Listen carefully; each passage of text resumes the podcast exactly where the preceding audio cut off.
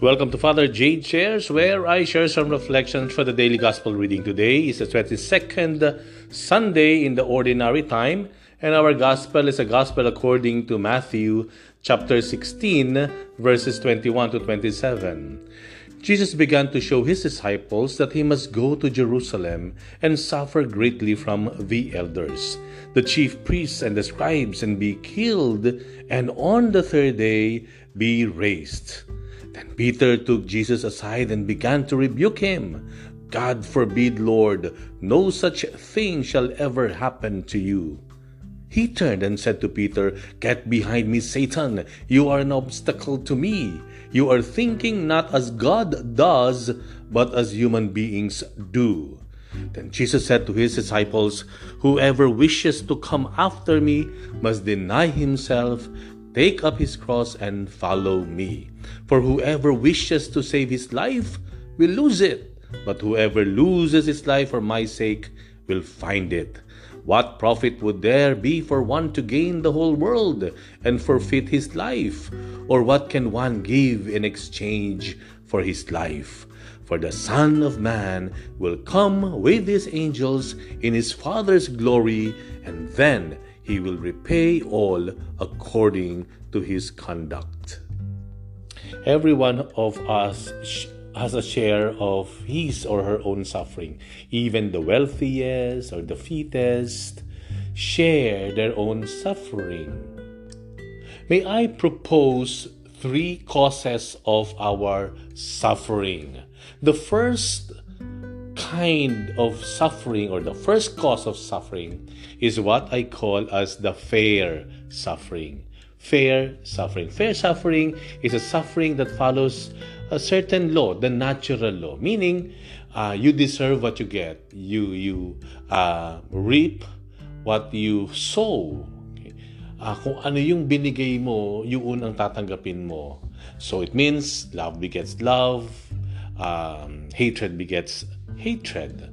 So ito po ay very fair, ika nga po. Halimbawa, if you uh, did something wrong, so do not be surprised if something uh, bad comes back to you. It's like yeah, it's it's a, it's a normal thing. It's a fair kind of suffering. Like for example, are you suffering from halimbawa diabetes? So maybe because you are fond of sweets, chocolates, hindi mo lang binibigyan si father. Ayan, so diabetes tayo. Or maybe you're suffering from high cholesterol. Maybe because you are fond of eating fatty food. So you get what you deserve. You reap what you sow. So that's fair suffering. But there's a second kind of suffering. Ano po ito? Ang tawag ko dito is forced suffering forced suffering. It is a kind of suffering that is imposed on you, forced on you. You did not you did not do anything wrong. Um, it was not your own doing, but somebody else's wrongdoing. Maaaring pagkakamali ng iba, pagkukulang ng iba, ang nangyayari, ikaw ang nagdurusa. Ikaw ang nagsasuffer. And you cannot do anything anymore. Uh, you suffer because of others' wrongdoing or mistakes or irresponsibilities.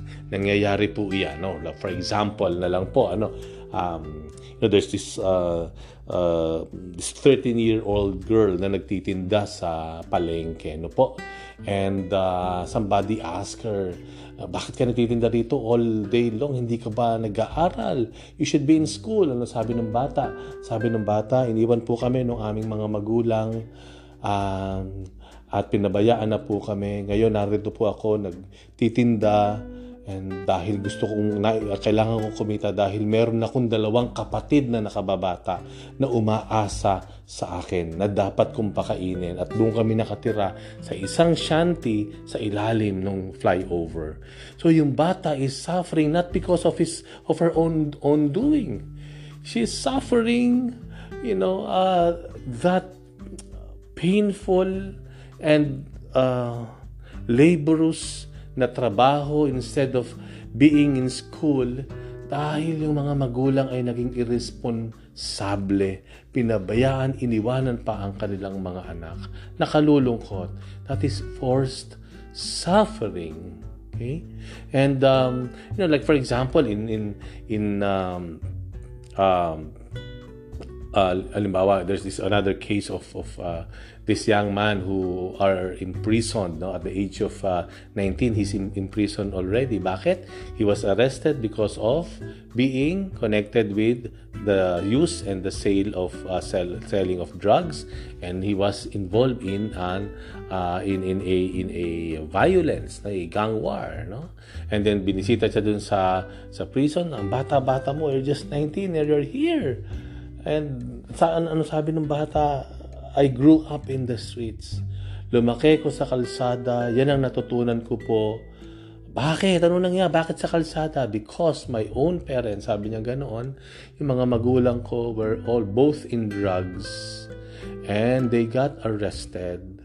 And I was left alone by myself to live on the streets. And I learned the lesson on the streets. I learned from the streets. Kaya yung buhay niya, gano'n na rin. So there was no, no choice for the, this young man. Uh, he was a victim of the circumstances of the life of the, his own parents. Okay? So yung tinatawag na forced uh, uh, suffering. But there's a third kind of suffering. Ano po ito? Ito yung tinatawag kong redemptive suffering. Redemptive suffering. Ano pa ibig sabihin nito? Redemptive suffering is suffering, yourself suffering for the benefit of others. You did not do anything wrong. It was not even forced on you, but you are suffering. You embraced, you voluntarily sacrifice yourself for others. Saan natin makikita yan? Let's go to the gospel. And it was actually demonstrated and witnessed by Jesus himself. Pupunta siya doon sa Jerusalem because he yes, he will be arrested, he will be put to death and uh, but that suffering will would mean the salvation of man, the redemption of man from their the consequences of their sins. Wala siyang ginawa to deserve it, so it's not a fair kind of suffering. It's not even forced to him. Bakit sinasabi bak, bakit sinabi sinasabi kong it's not for it is it was not forced to him. Eh sabi nga natin dahil sa kasalanan natin kaya ang Panginoon uh, napako sa krus pero alam niyo po kung titingnan po nating maigi you know the Lord can easily escape from the hands of his captors. He can easily, by his power, can free himself from the nails no? on his feet and on his hands uh, upon the cross. Pwede naman siyang bumaba doon by his power. Pero hindi niya ginawa. Bakit? Dahil that was his choice. He voluntarily sacrificed himself and brought himself to the hands of his persecutors. For what? So that we may all be saved, that we may be all be redeemed from our sins. Yun po yung tinatawag na redemptive suffering ginawa ng Panginoon. So what do uh, you know how do we respond? At what's the challenge for us? The challenge for us if you're suffering that fair kind of suffering, anong gagawin mo? Be careful next time. Be good next time. Be better next time para hindi babalik sa iyo yung masama. Okay? And if you are suffering from forced suffering, well, you just have to accept. We just have to accept. Hindi na natin kayang ibalik yung pangyayari. Eh, it's imposed and forced on us. We just have to accept and maybe try to manage the consequences of that forced suffering. But the if but the redemptive suffering of Jesus, ano ang response natin?